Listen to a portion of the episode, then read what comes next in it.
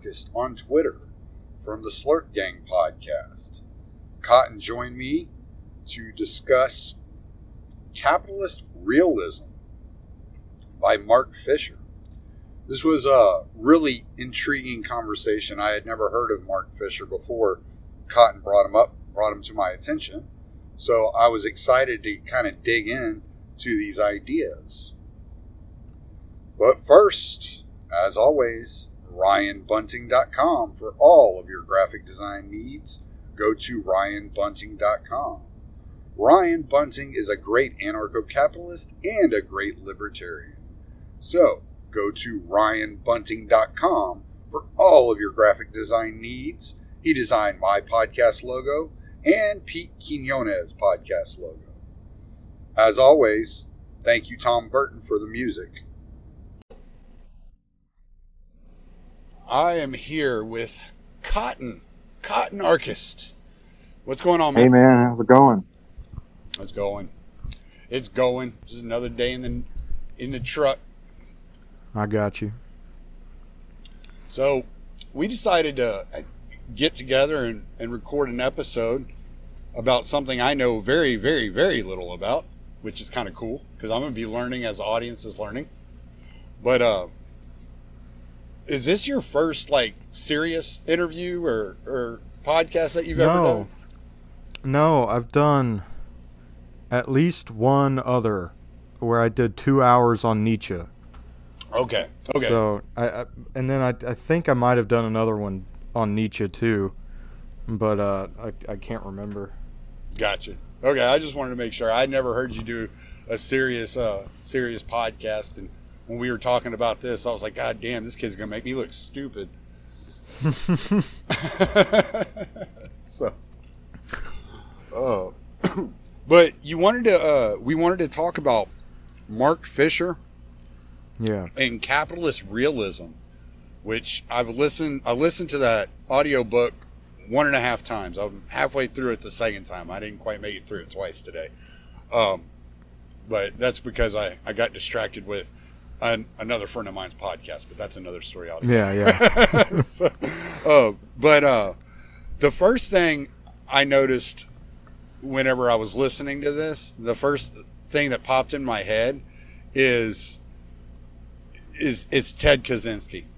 I mean, that's I mean Right. that was the first thing I, that popped into my head, especially the the section of um, where he's talking about culture and and how culture's been like ripped away from from the people and like you're not able to if you're just conserving the culture you're actually not moving forward at all with culture. And you know so that was uh that was something that really grabbed me in this. And the second thing that i really thought was interesting was the amount of references to pop culture that mark Right. mark fisher used and how he used it as a as as a reflection of the the death of capitalism or or late term capitalism however you want to look at it. So i really thought that was really interesting uh, just the way he was breaking it down. Yeah. So like uh, Mark Fisher, he was a philosophy professor and he had a PhD in philosophy, but he got started writing uh, writing for like uh, NME, isn't that the the music publication and like Pitchfork and Mm. and stuff like that. And he was writing about music and he was kind of a music journalist. And he would uh, like back in the mid 2000s and early 2000s when like blogging really took off you know, that's when like Curtis Yarvin had his uh, unqualified reserve. What, what's it called? Uh, man, I'm blanking on oh i can't even today. remember what it was called Yeah, well, it was uh, it was uh, Curtis Yarvin's blog, and and um, uh, Nick Land had a blog. I don't remember the name of it either. And then Mark Fisher had a blog called K Punk. That's you know like all these blogs from like the mid, the early to late and then kind of ending in around 2010. Uh, that there was a big blog sphere and. Um, uh, Mark Fisher got into that uh, by writing about music, and so he uh, that that's kind of a lot of the examples that he uses draws on music and and the various different uh, kind of epochs of music. Um, but uh, and then you know he also wrote about I mean, that, that's the thing about a lot of these lefty authors is they pay a lot of attention to the the feeling of different things. So art, they that's their main draw for examples. Um, and, that, and that's one of my issues with the book is he kind of like he doesn't really define capitalism other than like the feeling of what he thinks capitalism is. It's not you know a delineated system, but uh, yeah, like I, I know a big example he uses in the book for kind of the the end of history is Kurt Cobain, and uh, he he was like Kurt Cobain realized what he was, and that was kind of a pawn for MTV, and uh, that's why he ended up killing himself. And yeah, we can get into the, the conspiracy that he didn't kill himself or whatever, but uh, do you know about that? Yeah. Courtney Love.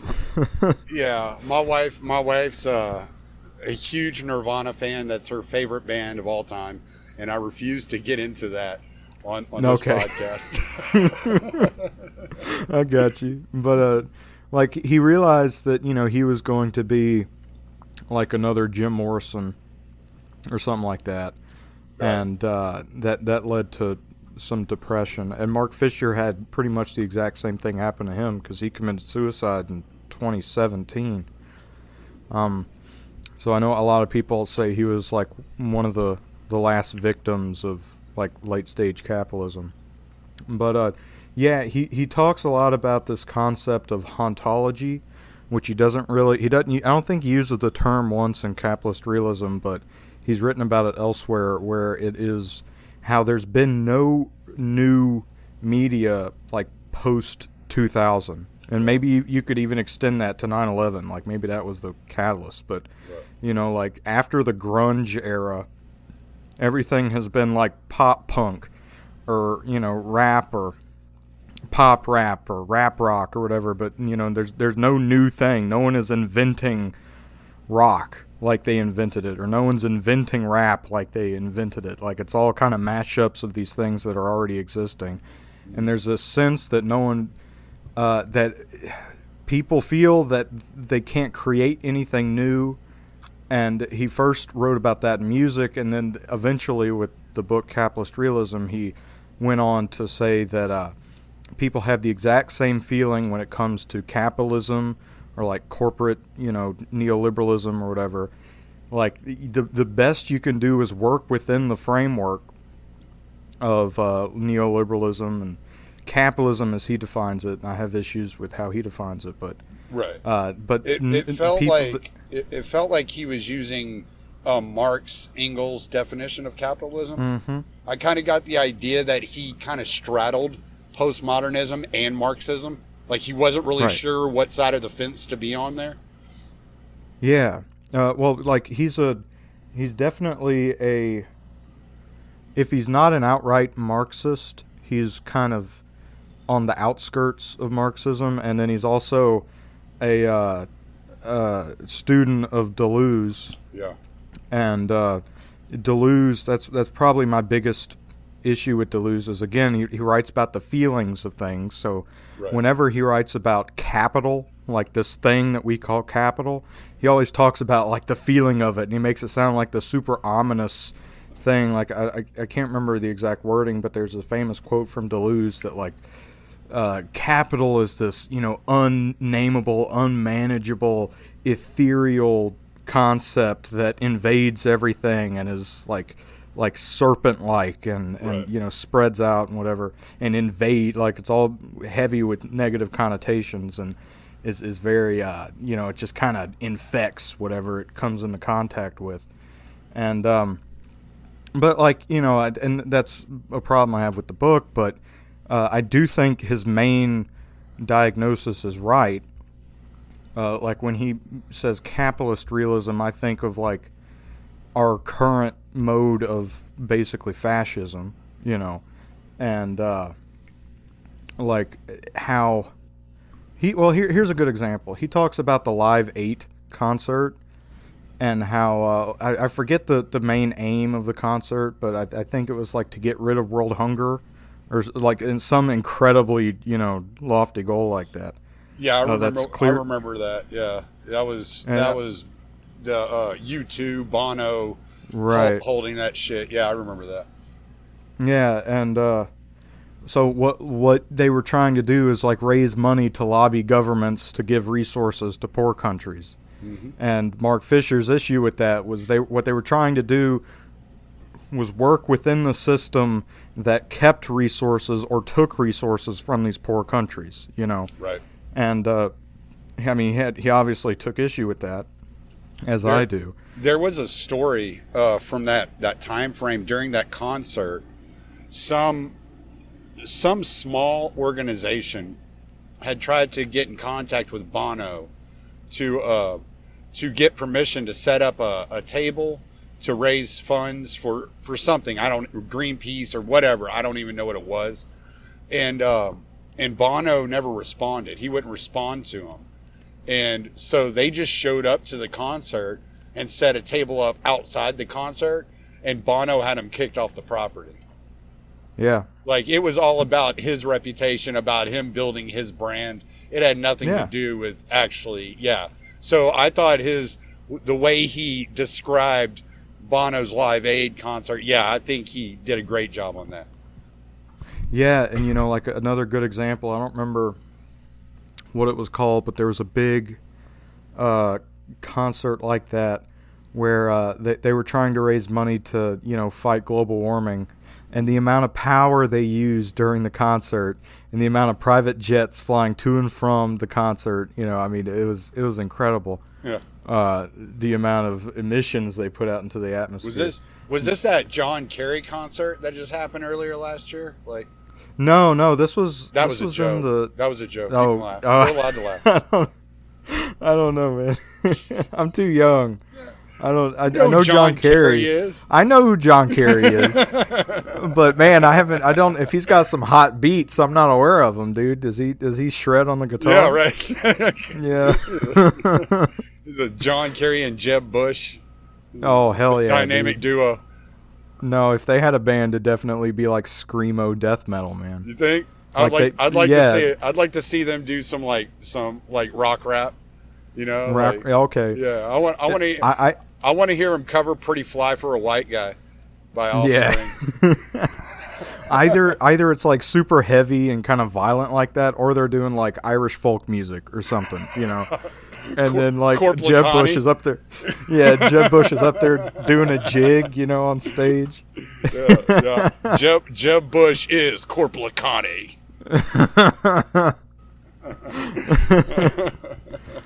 But uh, yeah. So like, Okay, oh, go ahead, go so ahead. so one of the things he talks a lot about in the book, and I kind of want to clear up because there's a, and we're going to get more serious and more more in depth here. I promise.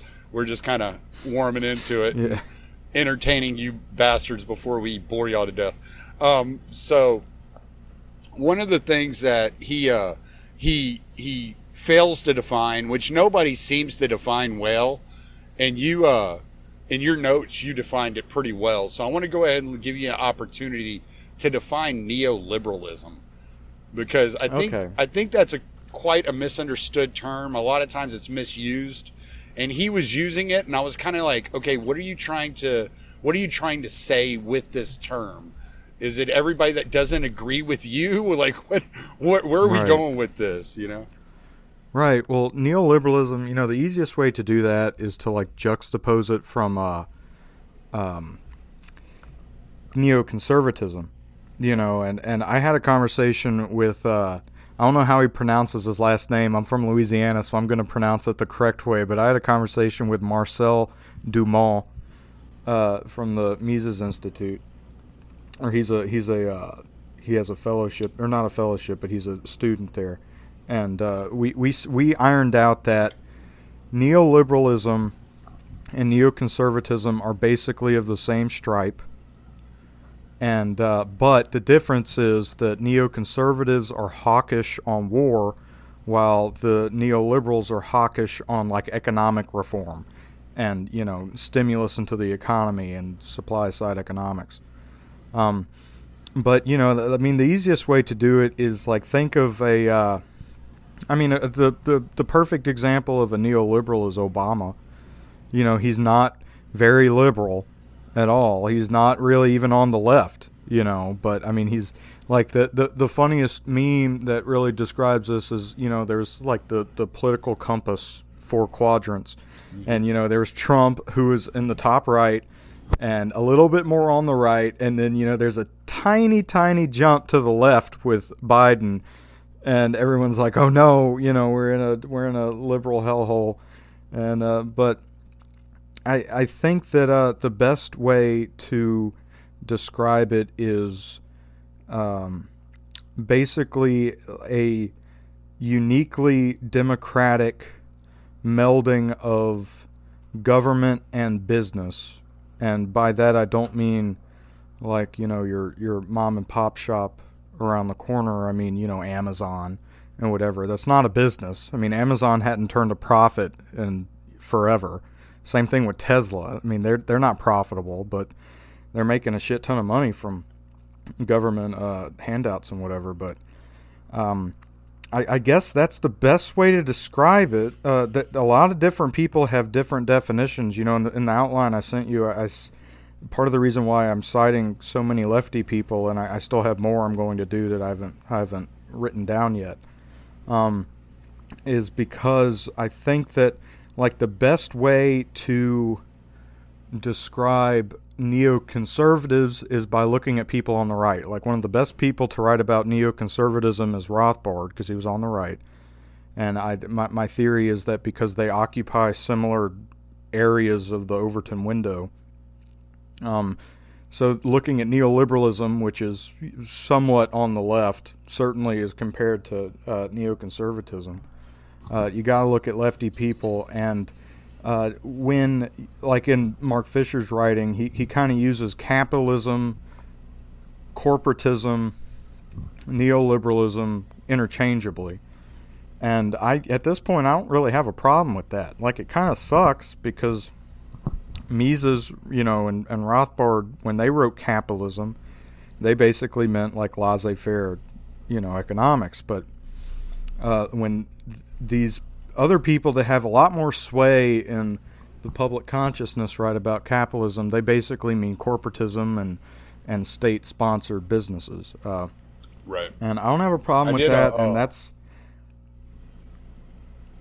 I was just gonna I was just gonna mention I did a my first solo podcast I ever did. It was only like 19 minutes long, and it was based off of a conversation that um, Parabyland had with uh, Pete Quinones. And I know I, I fucked up Pear's name, and I, I apologize. I never know how to say that right. Um, but my whole point was: is it even worth trying to resuscitate the term capitalism? Because at this point, it has it has such a bad um, you know it, it's kind of like this meme now of of the corporatist structure and and it's it's become exactly what Marx and Engels were were defining it as at least in the public sentiment for the most part. Unless you're a conservative they're the only people that hold on to that term in any any way that you know Hayek or Friedman or any of them guys would have looked at it. But um, for the most part, in, in, in throughout the public, it's looked at it in it with uh, as a pejorative and negative connotations, and so I would uh, I, that's whenever I kind of abandoned the term capitalism. But as you were, I'm sorry. Right. Well, you know, back to defining neoliberalism, it's it's interesting. Uh, neoliberalism, the term, was coined uh, by the theorists at the Mont Pelerin Society, which included Friedrich Hayek, Milton Friedman, and uh, Ludwig von Mises Oh, and there, there's a famous I, I forget what exactly they were talking about they were like maybe talking about the the best way and the freest way to implement some sort of price controls of some description. And Mises walked out of the meeting and meeting and called all of them uh, uh, socialists. And but I mean, Mises is like you look up like the origins of neoliberalism, and that's one of the only one of the only instances like where you go to a major publication and they will write about Mises. Right. Uh, and and basically, what I think they were trying to do at the Pelerin Society was because I mean they were all minarchists. Like even Mises was a minarchist, and what they were trying to do was find the most beneficial way to have the least possible amount of government and allow business to flourish. And as anarchists, we know that's not possible, really. Um, and but what it did do uh, is kind of like with the founding of America was having a government there really allowed for the market to be incredibly efficient and for the government to most efficiently leech off of the business's efficiency. So I, I think that is part of why um, the neoliberal system has proved to be the most uh, successful as far as you know compared to mercantilism or feudalism or whatever. Uh, as far as just people having things, you know, I mean, we we have so much shit. You know, our phones and computers and all the beer we want and whatever. You know, we just have so much stuff, and uh, I think that as compared to anything before, uh, it, it is we, we have increased the quality of life so exponentially that it seems like there there's no hmm there, like until someone thinks of the next thing and I mean we have plenty of theorists in our community that are really good at that but they don't have public sway. But in the public consciousness they, they feel like well we're not going back to mercantilism.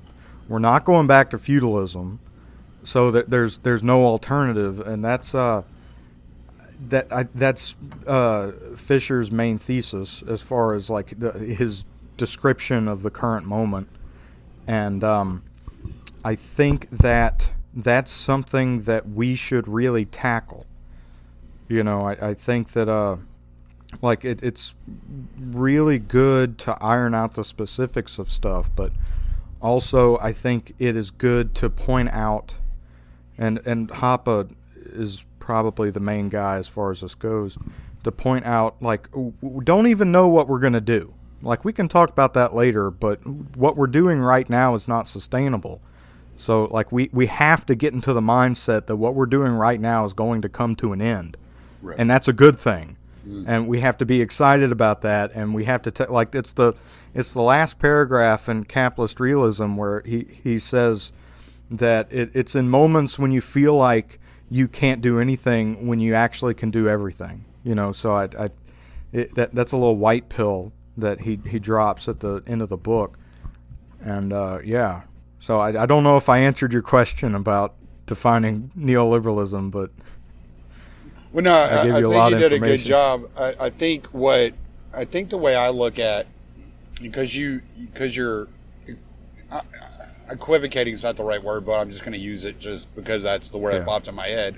Um, neoconservatism and neoliberalism, and the way I look at it, not necessarily the the correct way, and it's just the way I look at it, is it is an extension of progressivism, both of right, them, yeah, right. So you got you got the right wing progressivism, you got the left wing progressivism, you know, so to speak. But compared to actual right wing policy or actual left wing, you know, ideology, they're centrists, right? So yeah. and they're centrists in the way that they're trying to maintain status quo, you know, sufficiency. So it's it's the same reason that Trump was an outcast, but Jeb Bush would have been perfectly acceptable right? Yeah. It's it's it, these like your Brian Stelters and your Don Lemons, they would have given Jeb Bush a hard time, but you notice as soon as Trump won, they started praising George W. H. W. Bush, George W. Bush, because they yeah. were because they were part of the royalty, the the progressivism, and you know um, Burnham, the the guy who wrote the Machiavellians, He also wri- wrote a book called Suicide of the West. Mm-hmm. And he breaks down liberalism. I mean, it is just in, intense. If you've never read it, I would read it because he just goes to town on liberalism, and he's what he's doing is basically he's lumping in, he's he's really dissecting neoliberalism and neoconservatism, the progressivism in the United States. But I mean, he is just hatcheting these guys, right? And and just spends like 300 pages just digging deep into what what it is. And that's really what we're seeing and that's what we're dealing with.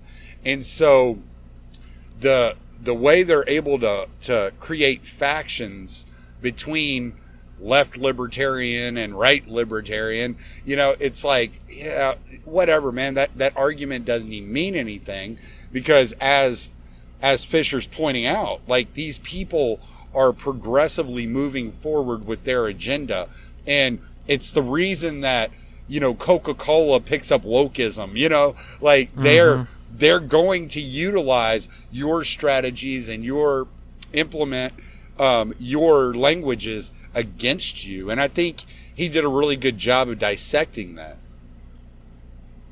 Yeah. Um, I mean, he, he talks about how, uh, like, uh, you know, one example of that he talks about in the book is the movie Wall-E, you know, the Disney movie. Yep. He said, Which like, I was what I the- was so shocked that he was referencing a, a children's film. Yeah. I was like, what? yeah. So like uh, his his main argument is that the movie was making fun of not only the people that were watching it, but also the people that made the movie. And he, he he didn't mean that in kind of an insightful way that they made this, you know, like uh, this movie that really tapped into the collect, the collective consciousness, and it, it's just you know greater work than it actually is. But what he what he meant was it, it, they they were implementing the the societal issues that they were shedding a light on in the movie, uh, they were implementing those things to make the movie. And you know, all these people watching the movie, stuffing their face with candy and popcorn and sugary soda and whatever, are, are watching this movie and they're like, "Yeah, yeah, we're not going to be like them. We gotta whatever." And and it, it gives these people like this this uh, this sense of like oh i'm better than you know my enemies you know i'm i'm a green person and i believe in climate change i'm better than the people that don't you know and and it, it, it gives them a sense of satisfaction without actually doing anything you know and the same exact thing like it's the it's the pepsi commercial man with the kardashian chick in it you know, where she walks up to the line of cops and hands them a Pepsi, and then suddenly every all's right in the world, you know. And like people watch that commercial, that commercial, and they're like, "Damn, if I buy Pepsi, then we're gonna fix uh, p- police brutality. Like that's it, Right. you know." And and Yeah. it's it's just kind of a I, I, I don't I can't it can't last because it's ridiculous. Like uh, you know, cigarettes Lockheed are Mar- torches of freedom. Right. But like you know, I well, man, you know, you're from Louisiana. I'm from Louisiana. Every single time I drive into Baton Rouge, I'm on uh, I'm on I-10. I drive into Baton Rouge. I see a big billboard for Dow Chemical about how they appreciate their black and LGBTQ plus employees.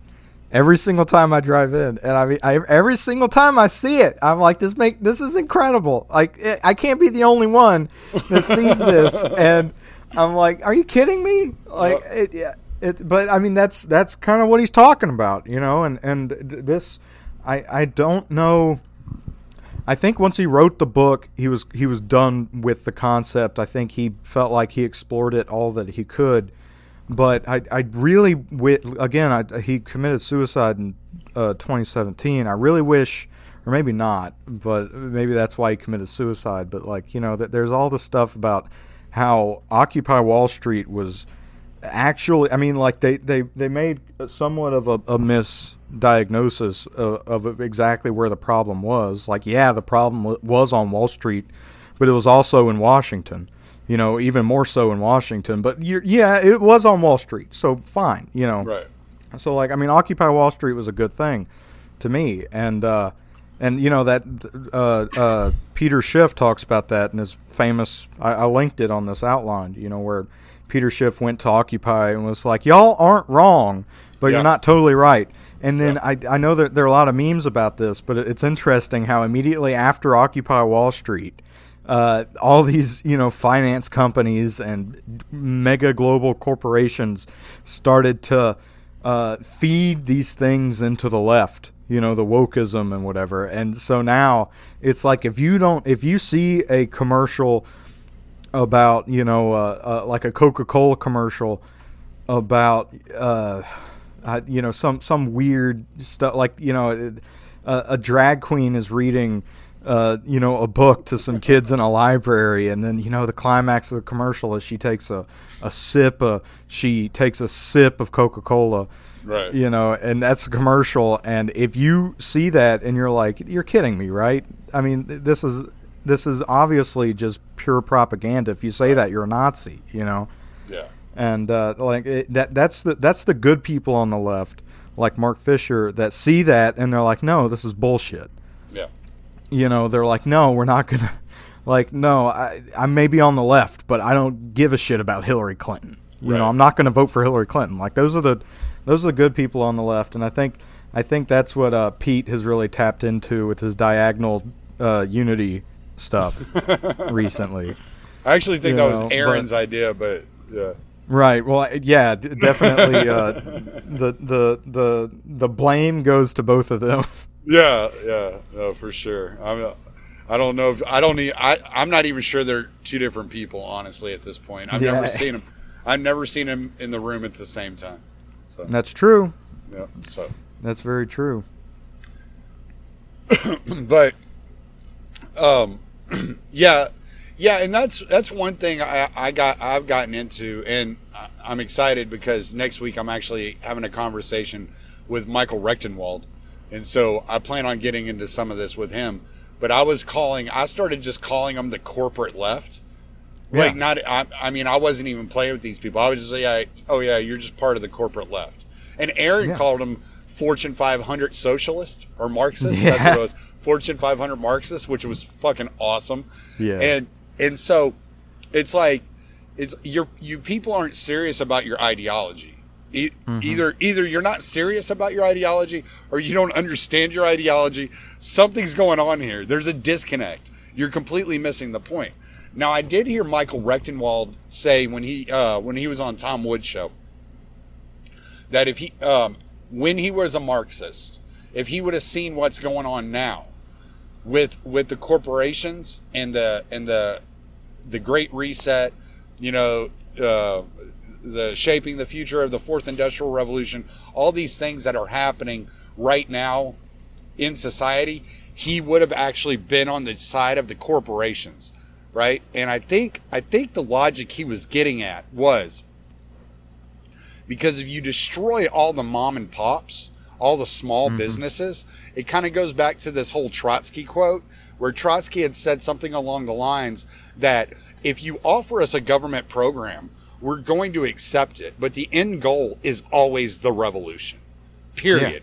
It's always the revolution. So we'll accept whatever olive branch you extend to us, but we're still moving forward with the revolution. It doesn't matter what you do. And so it it, it kind of struck me as what Rectenwald was saying. The Marxists are adopting the corporate like structure, the corporate the corporations like kowtowing to them basically because they're not going to that they see the destruction of the mom and pops. So what's that going to do? That's going to radicalize regular everyday blue collar workers and push more people into their camp to overthrow the the corporations. So Right. It seems like Mark Fisher would have completely rejected that idea. Just outright said, no, that's not the way to do it. And I think what he gets at, and I think it's the way I look at it, is that he understands the power of money and, and how much power these corporations actually hold over government. Not through government, but over governments Yeah. in, in a lot of cases. You know, and so I'm just I'm just curious, how do you is that a is that a a position that these people will ever square that circle, the the different strategies?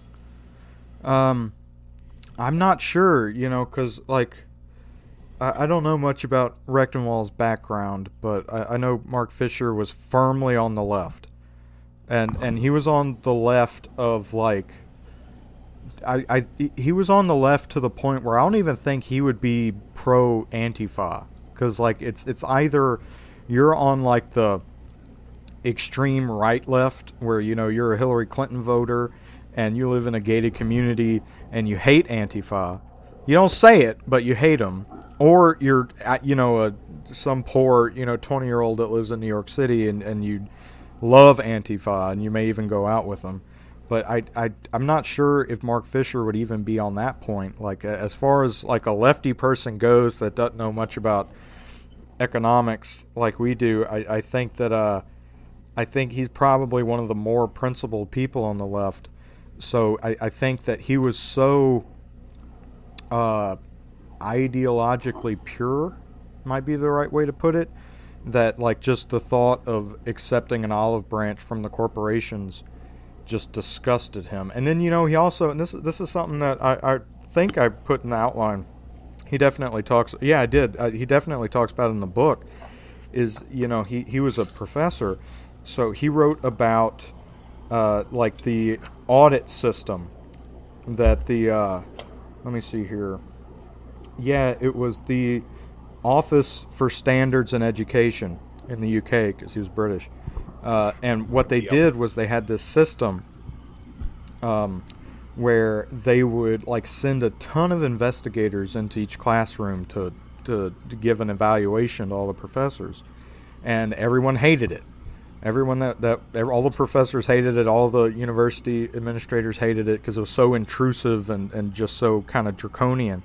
So what the uh, what the the department did was they said, "All right, okay, we're going to give you more freedom," and uh, so they instituted a new system of like self-regulation where each professor would uh, give themselves a grade and there was minimal uh, evaluators that would actually go into the colleges, and they would instead mostly evaluate the university system of self-evaluation. And that, I mean, it, it was it was under the guise of the professors having more freedom, but it, it just was even more draconian. So I think Fisher was a bit uh, skeptical of olive branches because you know in the in the societies of control uh, that that kind of uh, it, it it always tends to bite people back, you know, and because I like you, you think about a transaction, right? It's each party in the transaction thinks that they're getting the better deal, you know. So like if if the government gives you a transaction like, hey, we're going to give you this service or this program, or you know, Coca Cola wants to donate to your political fund uh, they have a hell of a lot more power than you do, and they're the ones thinking they're getting the better deal. So I mean, it's it's insidious, and I, I think that that's why he would not be willing to accept those olive branches because he always knew that uh, they have a lot more inside knowledge of the system than he did, and uh, they he, he it's it's safer to assume that they knew how to come out on top no matter what olive branch they extended, you know, in any manner. So, yeah. Well, and we saw that we saw that this year. I mean, um, you know, we you had during the during the election, you had Kamala Harris sharing um, the GoFundMe to to get bail for Antifa and BLM members that have been arrested, right? And then as soon as as soon as Joe Biden was elected, BLM's like, "Hey, wait, they're not even talking to us anymore. They won't. They won't. Yeah. They won't say anything to us anymore." And and yeah. Joe Biden basically comes out and says, "Yeah, we have no intent on on, on you know uh, talking to BLM. Like that's we we never right. intended on doing that." So you kind of yeah, you kind of see how that game is played, and maybe maybe Fisher had a had better insight on that and and understood that a little bit better than some of these lefties nowadays do. Maybe they think if they're willing to pay lip service well, if we can get them to pay lip service to hurt their own brand, then we can kind of we can maneuver them in another way. But then you've seen some of these brands that started, you know, kind of started losing money, started started feeling the pain. Say, okay, we're going to distance ourselves. I mean, Coca Cola's an instance of that. They uh they fired the attorney that was responsible for that whole woke. You know, you're going to go through this whatever woke training or whatever they call it, and uh, they fired that that guy. Hired another lady, and she was like, "Yeah, we're not doing that anymore. It's not going to happen." Yeah. So, so may, I think Fisher had a might have had a better i- better handle on that, you know, than than some of these guys nowadays do. And uh, Well, you know, you know, another thing is, if I, I would bet that if the LP during 2016 had a stronger candidate, I bet they would have let them on the debate stage. Because then that well, all that would have done, like, hey, they they gave a great performance, and that would have just taken votes away from Trump. And if, if that were to happen, I, I'm pretty convinced Hillary Clinton would have won. You know, we'd have a we'd have a Bill Clinton situation again. Uh, and but it but it would be seen as like, hey, they're giving us a fair chance, and whatever. So I I it, and and then the other thing is if uh, Trump was not the nominee and it was Jeb Bush who they wanted, it, it wouldn't have happened. You know, so I I think that like it, it's this it's literally 3D chess, you know, or 4D chess, whichever the one that, that Yeah. Trump plays. Uh, like it's it's I, I always said, I always said, all chess is 4D. You got Yeah. the three dimensions of the board and the one dimension of time, so it's Yeah. all 4D. But anyway, Well, five- no, 5D You know what? I. I'm, yeah, I'm going to disagree with you just a little bit there because I don't think they would have put. They didn't put Gary Johnson on the stage against Hillary No. Clinton and Donald Trump. You know, like I don't think they would have given them uh, a shot. And I think, I think it's because they realize that libertarians pull from the Democrat pool just as much as they pull from the Republican pool as well. And and so I don't think so. I don't think I don't think the libertarians stand a chance to get on the debate stage. I, I just don't. Yeah. Especially if you have a strong libertarian candidate. Now if they if they could put somebody up there to make a fool out of, you know, like somebody that wears a boot on their head or something. Right, Just kidding. yeah. That's that I'm just kidding. Um, but but yeah, no. The, they, the only reason they would want to put a third party on stage is to make a third party look irrelevant. Yeah, well, I you know I I think that I think if what was it was it Ross Perot that ran with uh George Bush Senior and Bill Clinton. Yeah, yeah, it was think Ross so. Perot, and that's why Yeah. they won't put a serious candidate on stage. Yeah, but I, I think that uh, it, it it has to be in their thought process when they were thinking about that. That hey, you know, he's right wing, so like if he's going to take votes from anyone, it's going to be from the guy, like the one, the dude that's not our guy. You know, it's going to be Bush. So and and I think that when it comes to anything media, the left, even if that's like the corporate left, you know, like the Hillary Clinton people, they they have their their have their hands in that much more. So, like if if Trump was the really strong candidate and Hillary Clinton just could not compete, right? And then there was someone that was really strong. Like I mean if if uh if like Hornberger was the candidate or the nominee last uh, election, uh, I, I think there'd be much more of a chance because he would just take votes away from Trump, most likely. Because the people, because you know, like the people that voted for, and I, you know, Fisher talks about this in the book a bit. You know, like uh, the what what Biden stood for. He didn't talk about Biden specifically, but like the the the Biden archetype, like the Obama archetype and the Clinton archetype they represent modernism that most people of older generations are used to. And Trump was a very postmodern president. Like he didn't have any set definitions. He constantly like was like, "No, I never said that," when he obviously did. And we all find that funny because like we know the moment we're in, you know. Yeah. Um, but uh, uh, Biden did not represent that. He he represented the these things like normalcy and decorum and, and presidentialness, you know.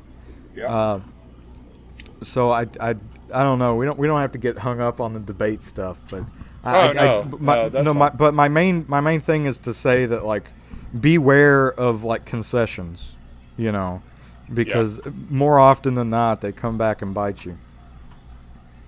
Yeah, you're, you're probably not getting the value that you think you're going to get out of it. Right.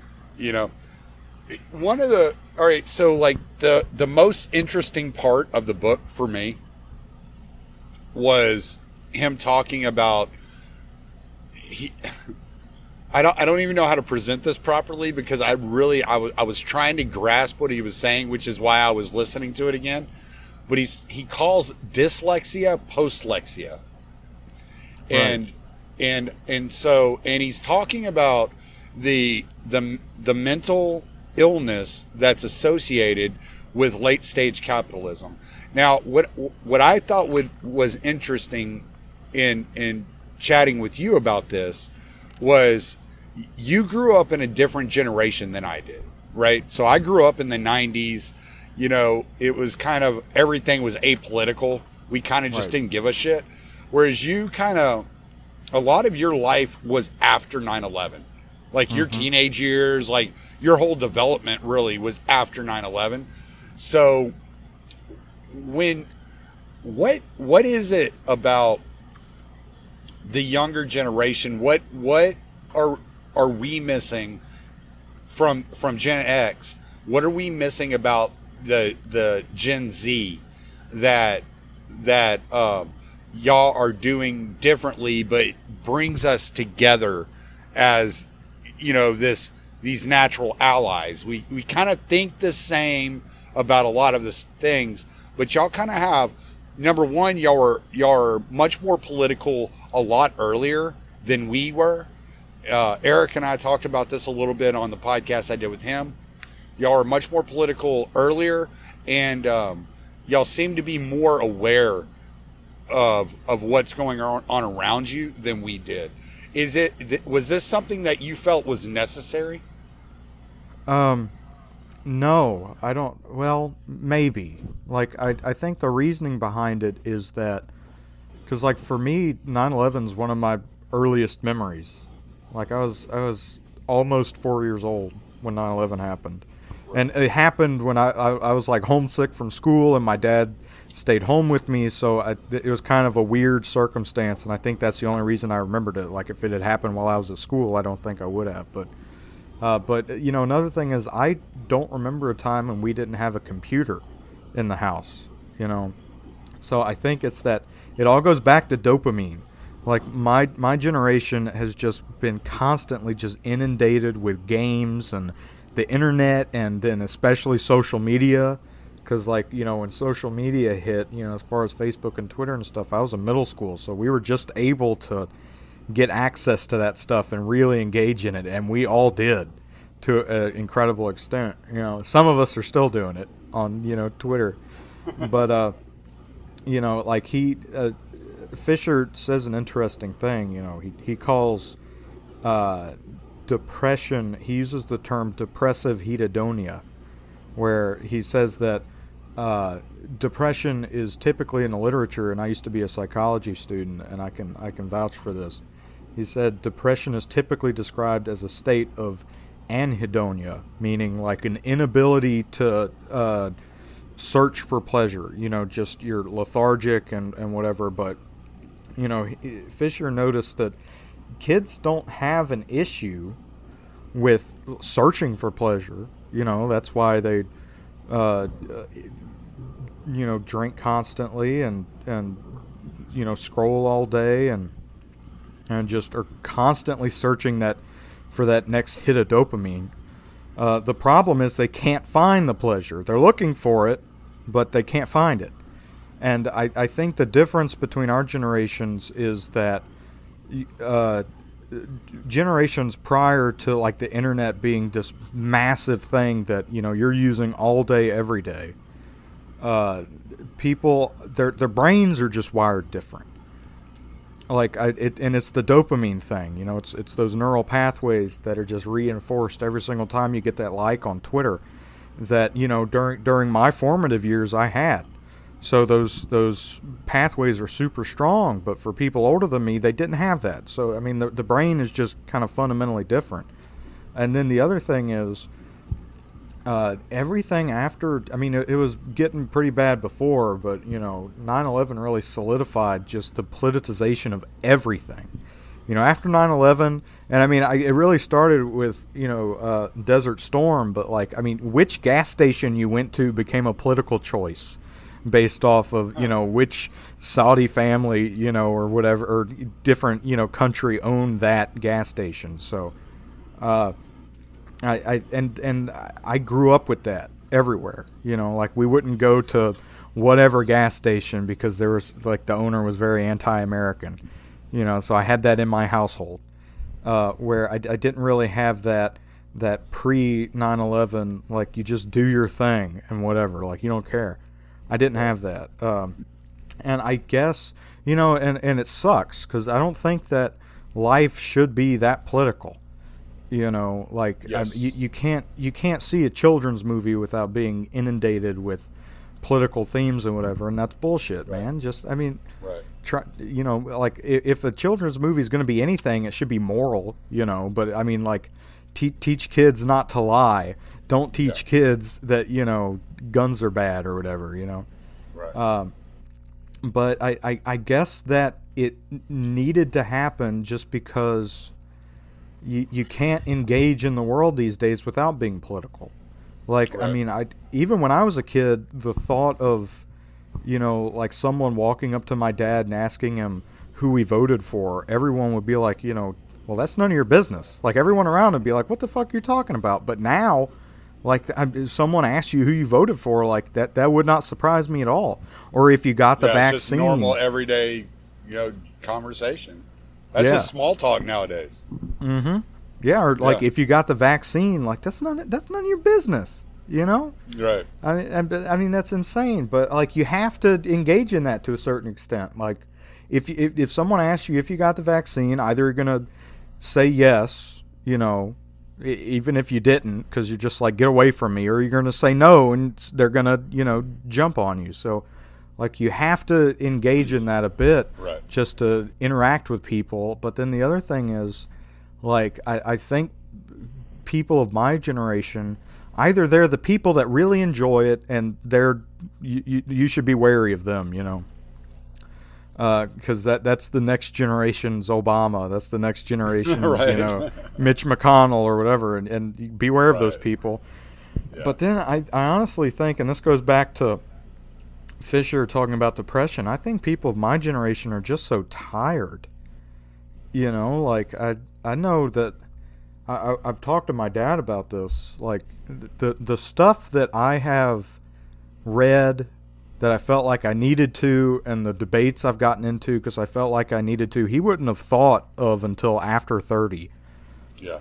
you know and i'm 23 so like it's and I, I every person i talk to that's around my age that isn't just a complete burnout which like you can't blame them you know that that's an easy thing to be these days uh, like it's just so tiresome Jesus, time- I Cotton, mean- you're my son's age. yeah My my oldest son is 22. oh yeah Yeah. So but uh, like i you're I, you're right there. yeah and he could just not give a fuck about anything political. He's like, I don't give a fuck about y'all's bullshit. Just leave me alone. He's you know, like, that's- he's like, I'm a libertarian by default. Leave me alone. he Hey, takes that's after good, me man. in that way.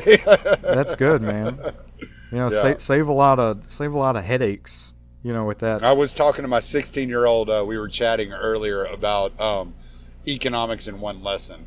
So there's Mm-hmm. that. Because uh, my they my uh, my 16 year old and my 17 year old texted me a while back and was like, "Dad, what book should we read?" And so I was I was talking to him about books and I bought them I bought them each a copy of Economics in One Lesson. And so they started reading that. And so you know I'm talking to my 16 year old about Henry Hazlitt and I didn't even read Hazlitt until I was like 40 you know? Yeah. So. Yeah, and then uh, For New Liberty, that's the one that really red pilled me. Yeah. Rothbard. That was Yeah. the first one that I was like, shit. Yeah, when he's talking about uh, my favorite part of that book is when he's talking about the slaves were the rightful owners of the plantation. Yeah. I was like, oh yes, I love this Hell yeah. book. yeah. so, but um, no, um, one of the things in that that Fisher wrote about that uh, he was talking about a student in his class as an example, and uh, his student would be wearing headphones in class, and but he'd be like, it doesn't matter, the headphones aren't on. And then Yeah. one day he wasn't wearing the headphones; he had them off of his off of his ears, like around his neck. I'm assuming, and he had the music turned on really softly, and he asked him turn off the music, and he's like, "Oh, I, I can't even hear it." And Yeah. he's he he ties this in like what you were just saying, this dopamine hit, like being tied into the matrix constantly, like connected to this matrix. And uh, do you find I because I've found that that since um, the the I was introduced, and it wasn't until 2011 that I started. I had a smartphone. I had gone a long time after a lot of other people were interacting on social media and stuff. I had I had just distanced myself from it because I really just didn't care. It didn't Yeah. matter to me. And the only reason I got on it was because I'm I'm divorced twice and I have five kids, so it's like, okay, my kids are going to be doing this. I might as well be on here to at least have that portion of the relationship being a, Yeah. a on the road truck driver. I'm gone all the time, you know. At least I can talk to them. And so that was my justification for getting on on social media. Now, do you find that that you I have found that since I have been introduced to social media, it is harder for me to focus on reading and things of that nature. Do you, do you find that to be a struggle? I, I do a lot more audiobooks nowadays than I do physical books anymore. So much of the focus of my podcast is to point out abuses of power and how bad things have gotten and the direction in which we're heading as a society. And it can be a real black pill. I've partnered up with Richard Grove to offer my listeners an opportunity to sign up to his autonomy course. Uh, the autonomy course is designed for people looking for solutions, people that want to shape their own future, people that are not willing to be at the behest of large corporations or the United States government or the banking system. The autonomy course is designed for those of you who wish to have complete control of the reins of your life, who are looking to be successful, that to thrive and not just survive, to provide for your family by utilizing your existing skills and learning how to market and sell those skills in order to be your own boss or learn new skills in order to leverage that into a new career opportunity. So if there's a job out there you've been trying to get or you've been wishing you could get, but you just don't have the skills for it, the autonomy course is the place for you to start to learn how to land that position, to learn how to market yourself better, to gain confidence, and to be surrounded by a community of like minded people that will encourage you and help you along the way. So use my affiliate links and go check out the autonomy course. It could be right for you. Yeah, yeah, I, I do. You know, and and it's like th- this is a scary word for people of my generation, but that dopamine fast. You know, just getting off social media. You know, maybe doing some like meditation, like shit like that is is really an antidote to just the burnout that people are you know plagued with these days. Um, but I do find it hard to read sometimes, and, and every now and again I'm like, all right, you know, I, I've taken a couple of breaks off Twitter. Sometimes I'll kind of take soft breaks, like where I'm just not tweeting. I'll kind of look at it every now and again. And I'll keep up with the, my DMs and stuff, but like I'm just like, all right, I gotta I gotta be in a different room from my phone.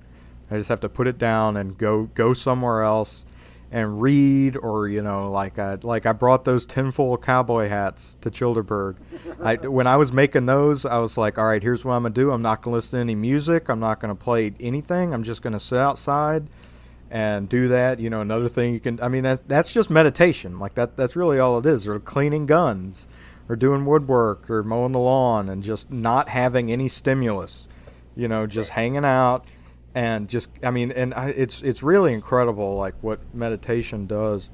And I really at at this point, like not only do you notice it helps you uh, just in like functional stuff every day, but it's really good for you long term because I mean, like just uh, it's it's incredible just sitting there and thinking about doing nothing or not not thinking about it, just doing nothing and clearing your mind as best as you can, like that that actively aids in the neuroplasticity of your brain, which can help fight off, you know, dementia and Alzheimer's and other, you know, brain related illnesses and diseases. But it uh it's really helpful and you know you got to be aware of how harmful like dopamine uh, overdose is and you know that's what pretty much everyone these days is addicted to. Like I even know people that aren't on social media, but like they just watch YouTube videos all day.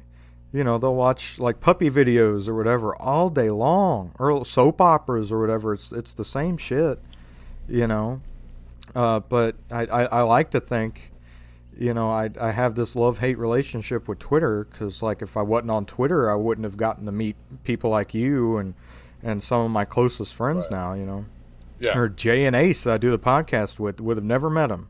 And yeah. uh I so like I, I recognize like for people that are kind of disenfranchised to a certain extent, like something like that really allows them to get out of their shells and explore like different social connections they may not be able to make just like at, at school or at work or whatever where people like have no idea who Murray Rothbard is, but like you, the average person in our circles, like, yeah, you know, whatever. Let's talk about Rothbard. Yeah, I've, I've read right. all this. I've read all this stuff, you know, and that that's cool. You know, you you you you find people that speak your own language, but then you get into that mode where you're trying to to get more likes and get more follows, and then it gets kind of insidious and it, it it messes with your head. You got to you know take a step back.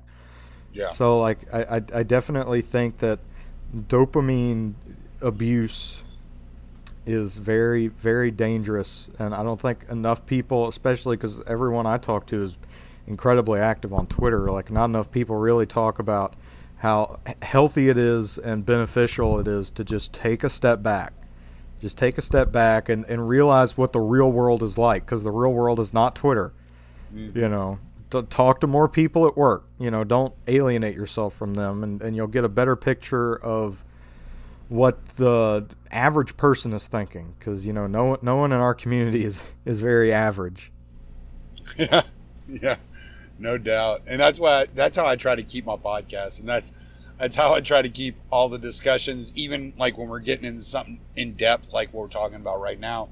It, it's it's like how do we make it, you know. Uh, accessible for for the layman.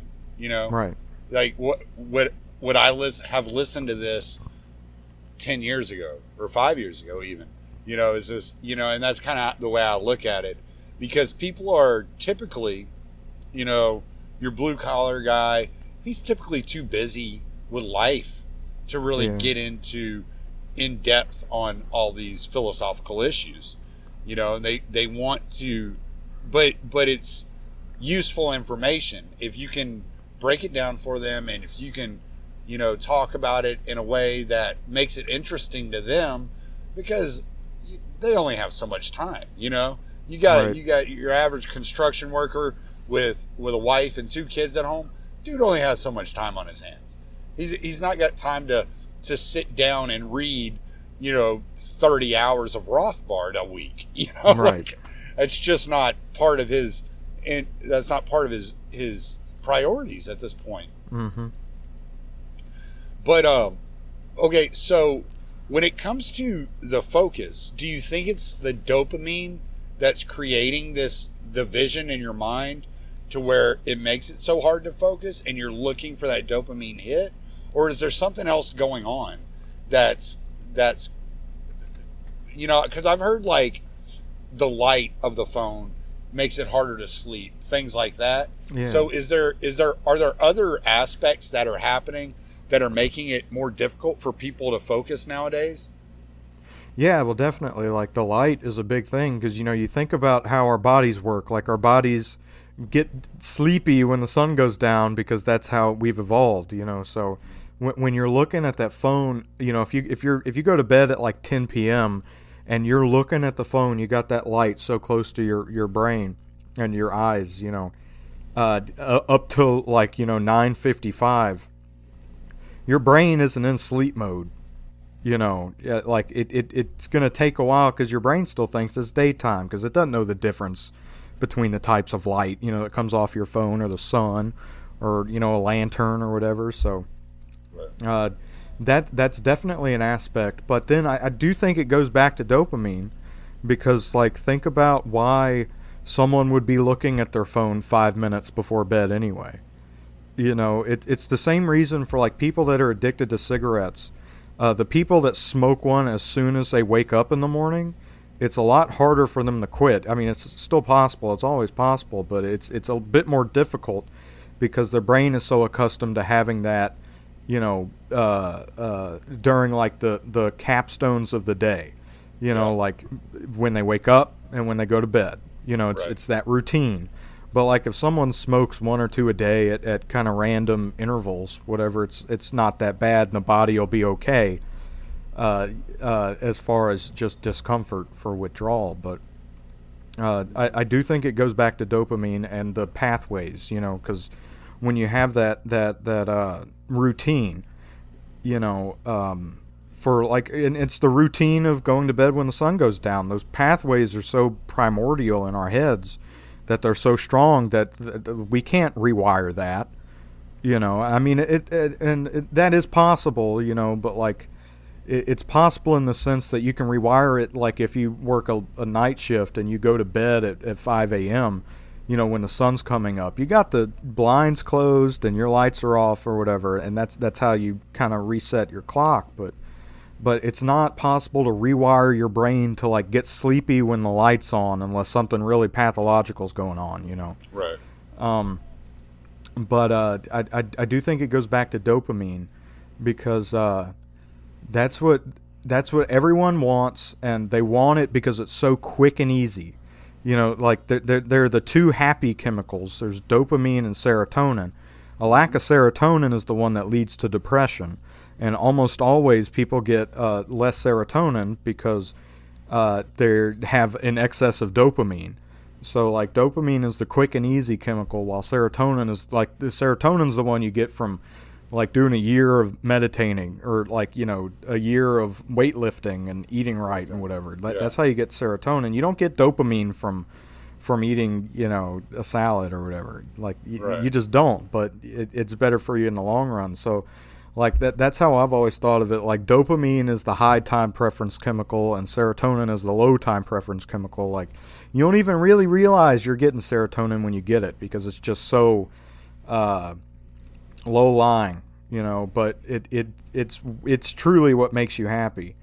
Um, and not in kind of this quick and fleeting way that, you know, people in the modern day are, are so accustomed to uh, as far as like social media and and you know nicotine and caffeine and alcohol and whatever you know so um yeah did that answer your question? So question it's uh yeah yeah yeah you well that so whenever he's talking about the post stage or late stage capitalism creating the depression what what he's actually saying is it's like the death of delayed gratification and Yeah. it is it is the birth or the uplifting of instant gratification and so the reason that being plugged into the matrix is so important in his words is because you're getting that that short high kind of like a heroin addict or or a crack addict crack addict and you're always chasing that first high and you never you never experience the high the same again, right? Mhm. So that's that's one thing you always hear addicts like complain about is I was always chasing that first high. That first time I did it, the the high was so great. I was always chasing that feeling and I never could match it. So so the highs keep getting lower and so therefore you just keep doing more and more and more trying to get back to that original feeling. Right. Yeah, and then you know the other thing about like I mean uh, delayed gratification is basically outlawed now. You know, because as far and he writes about this in the book, you know, as far as uh and I use the example of a student or a veteran in my outline because like it, it, they have very similar uh, uh, experiences as far as bureaucracy goes because like my dad's a vet i'm a student. So i deal with the university he deals with the va and we have incredibly similar experiences where you know person a tells you something and then person b tells you something and they're totally different things and there's no one person you can go to to get a final answer from you know and Right. like th- this year's paperwork is different from last year's paperwork you know but 90% of it's the same but it's a new form so you have to redo all the paperwork again. Right. and then it's going to change next year. It's still going to be you know 90% the same but you're going to have to do it again. And like we can't keep your social security number on file. It's just we can't you know so you have to do all this paperwork all the time and then the rules are constantly changing. The requirements are constantly changing for what you need to do to keep up your good standing or you know keep your benefits or whatever. And uh, so like at any given moment uh, people don't have any you know solid footing uh, off of what they're doing. I mean they, they have like no orientation for their actions. And how are you supposed to plan when when that's the case? You can't you know? So and and then with the added uh, aspect of social media and uh, just the ease of, of dopamine that we have. Uh, i mean like people my age have no idea what saving money is. They only know what being in debt is and borrowing money when they need it. Like they, they have no idea. And part of that is also like the gig economy. Like getting a job these days is not easy. Like i know some very talented people very hard workers that just getting a job is just a pain in the ass you know and i, I know that that has a hell of a lot to do with where you are you know in the country right. but I mean, like the the- some some of the best jobs that people can get are you know like working at a gas station or something, and like I I don't know how you plan to have uh, a better future if that's the case. You know, I, I, I just I don't know, and and uh, so like it, it seems like and that helps the elites. You know, if if the people can't plan, because then they're always looking. That's the nanny state. You know, they're always looking for you know the the the uh, handout to get them out of the mud. You know, so I I I, th- I think that that's very worrisome and. Uh, that that's that's a major aspect of like the last third of capitalist realism, and uh, it, it makes me wish. Although I, I bet he wouldn't have liked Hoppe or Mises, but it makes me wish he read a little bit about time preference in the Austrian tradition because that that I think that's a major answer to a lot of these problems as far as like the inability the inability to plan and the inability to save, uh, or at least the the like conditioning not to you know plan or save. Um, but I, I, I do think that Fisher really hit on something there in the book. Yeah, he no, I, I feel like, and I was talking to a buddy of mine um, that's been on on my podcast a few times, who's another truck driver about about this this book earlier. We were texting back and forth about it, and yeah, I I think he he's hit on something. He's diagnosed something that's worthwhile um, to to really look at and to understand. And I think it's it's a it's a symptom of you know massive centralization where he called it which I thought was interesting he called capitalism like American capitalism decentralized Stalinism which I thought was an interesting way to to go about about it because there's nothing really decentralized about the economy. It's it's really they've they've tied it all together and really uh, made it one monolith that that we're all living under. And you know, we we have a situation now where you know, I think it's your generation is supposed to be the first generation to not make as much as their parents made and and then you have you you brought up the gig economy a while ago then you have this this pro act that basically is they're the democrats trying to outlaw the gig economy and make people more dependent on uh on on government and on uh on unions and on the the big centralized controlled economy. So I think he made a mistake calling it decentralized Stalinism, but I really think he was onto something with his diagnosis. Yeah, uh, I, I I think that the well, like again, he was on the left, and they have this this fear of well, it's a fear of capital, like in, in any sense, and I don't know what their answer to capital is. I, I don't. Maybe I'm maybe I'm the prototypical capitalist realist because I, I just don't understand. Uh, but but what that what that becomes is like a fear of the markets, and their issue is, and this goes back to what I was saying earlier about like they're they're always talking about the feeling of various things and not getting into anything really concrete or like observable.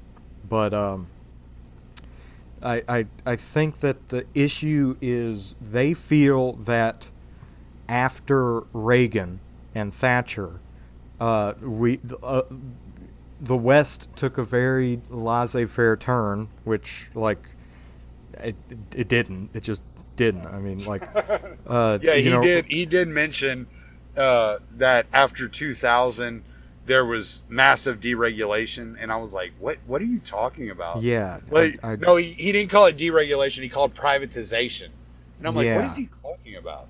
The, the government got way more involved in everything after after 9/11. Like, what are you talking about? Right. Well, I you know I I think like to them, or and this is just a, a lefty thing. Like, uh, a sign of deregulation would be like Google Fiber, you know, uh, offering internet. But like, I mean, is they they still they feel like the end of every business is Google, but they don't pay attention like the steps that Google took to get where they are, you know, and it's always you know lobbying like always and and, and bribes and uh, just governmental interference and, and they never mention that and uh, I, I do have an issue with that too. And listen you know I, I like the book a lot um but I, I definitely have some issues with it you know.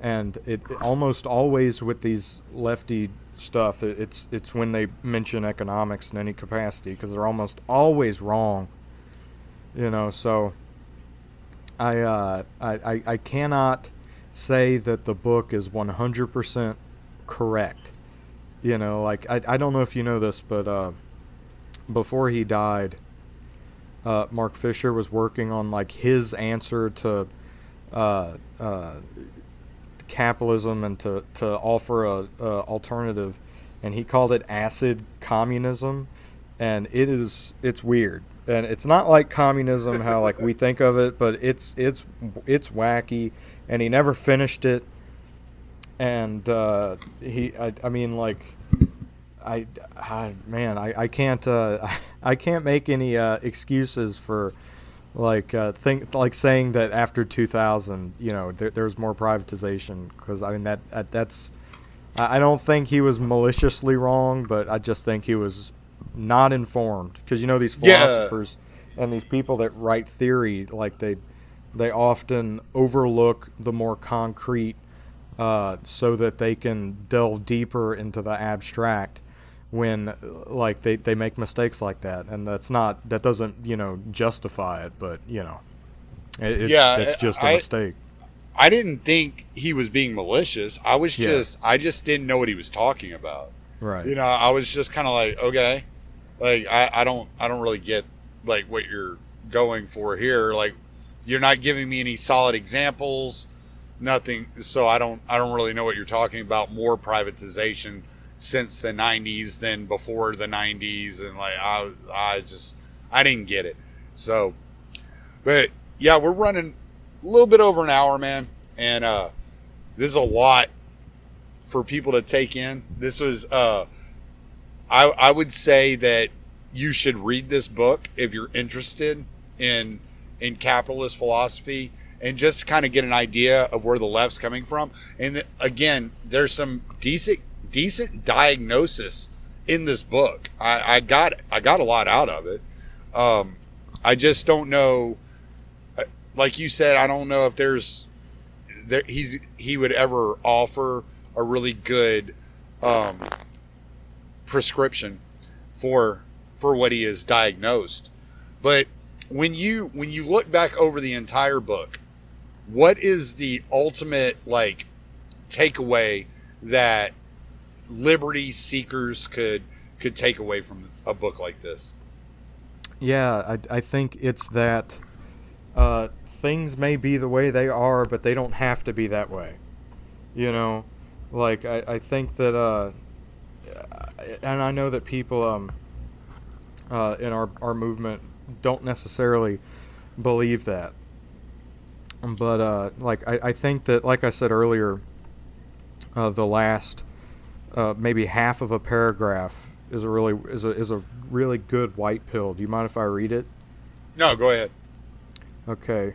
The tiniest event can tear a hole in the gray curtain of reaction which has marked the horizons of possibility under capitalist realism. From a situation in which nothing can happen, suddenly anything is possible again. And I, I like that a lot. You know, because I mean, it seems like we will never be able to uh, fight the the Bidens and the Clintons and the Bushes and you know whoever else is next. But you know, it it seems like every turn, especially during COVID, has just been incredible. Like the the amount of of uh, like civil disobedience, uh, you know, is really a big white pill. And the amount of people, like, look at what Florida's doing right now. Florida's fucking killing it, man. And I and I think people are really reacting positively to that. And I I think that in how bad things are getting, there there's a, a ray of hope, you know, at the end of it. And I think that with all the different people in our community that are making content and getting out there and meeting people, events like Childerberg, uh, I think that that just just strengthening those bonds and getting together and then stepping away from you know all the people that we hate. You know, I, I think that that's the I think that's the step, and you know that's why I'm excited about Childerberg. You know, getting bigger because like Yeah. People go and they realize how cool it is to physically be around people that speak their language and you know that you can you can just talk to for three days and not get bored Yeah. with one another you know Yeah.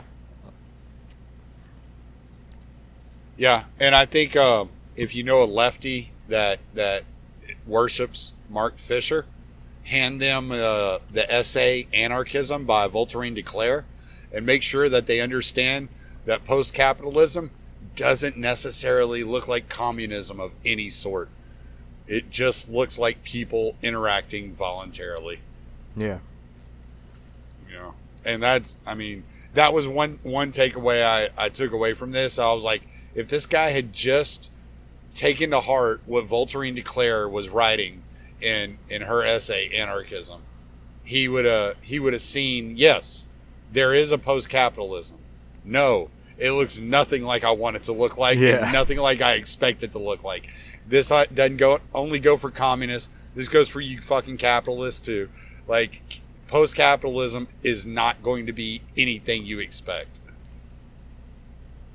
100% All right, man. I'm going to stop the recording. Well, All wait. right. Plug. Plug. Plug. Cotton. I'm sorry. Plug. no problem man uh, on twitter Cotton cottonarchist And uh, then uh, in my bio, you'll see an at Slurp Gang Pod. That's my podcast. We had Tommy on uh, this last episode. And uh, yeah, we just have a good time, and, and we don't really talk about anything serious. We just kind of hang out and, and joke around, and it's it's a really good time. Yeah. Uh, so yeah, and Childerberg. Check out Childerberg. Yeah, go to Childerberg and definitely check out Slurp Gang. It's a lot of fun. If you're just looking for something goofy and just some, you know, anarchists just talking shit and bullshitting and not getting down into the nitty gritty of philosophy, like Slurp Gang's the place to go, man.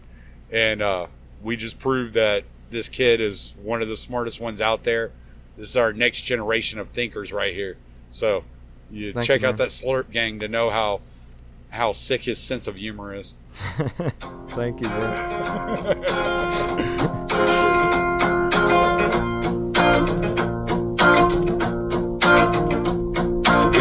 Gonna play this game of pick and choose, well, it's a game that was made for you to lose. It doesn't really matter how many times, it's the same old worn out stories, same old lines. They're all pointing dirty fingers in hypocrisy, bragging on their feats of mediocrity again. Never really making any change, but they keep on getting reelected, and I find that strange. That's why I say fuck 'em, don't feed 'em, cause we don't even need 'em. I never celebrate the tyrants that have taken our freedoms.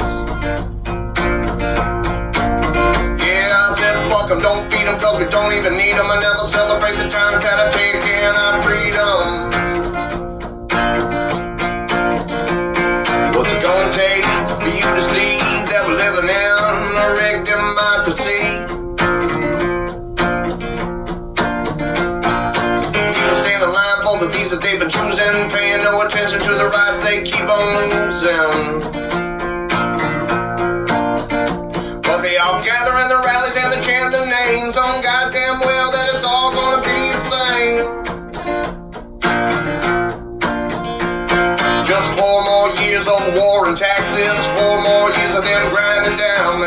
Their. And that's why I say fuck 'em, don't feed 'em, cause we don't even need 'em. I never celebrate the tyrants that have taken our freedoms. Yeah, fuck 'em, don't feed 'em, cause we don't even need 'em. I never celebrate the tyrants that have taken our freedoms.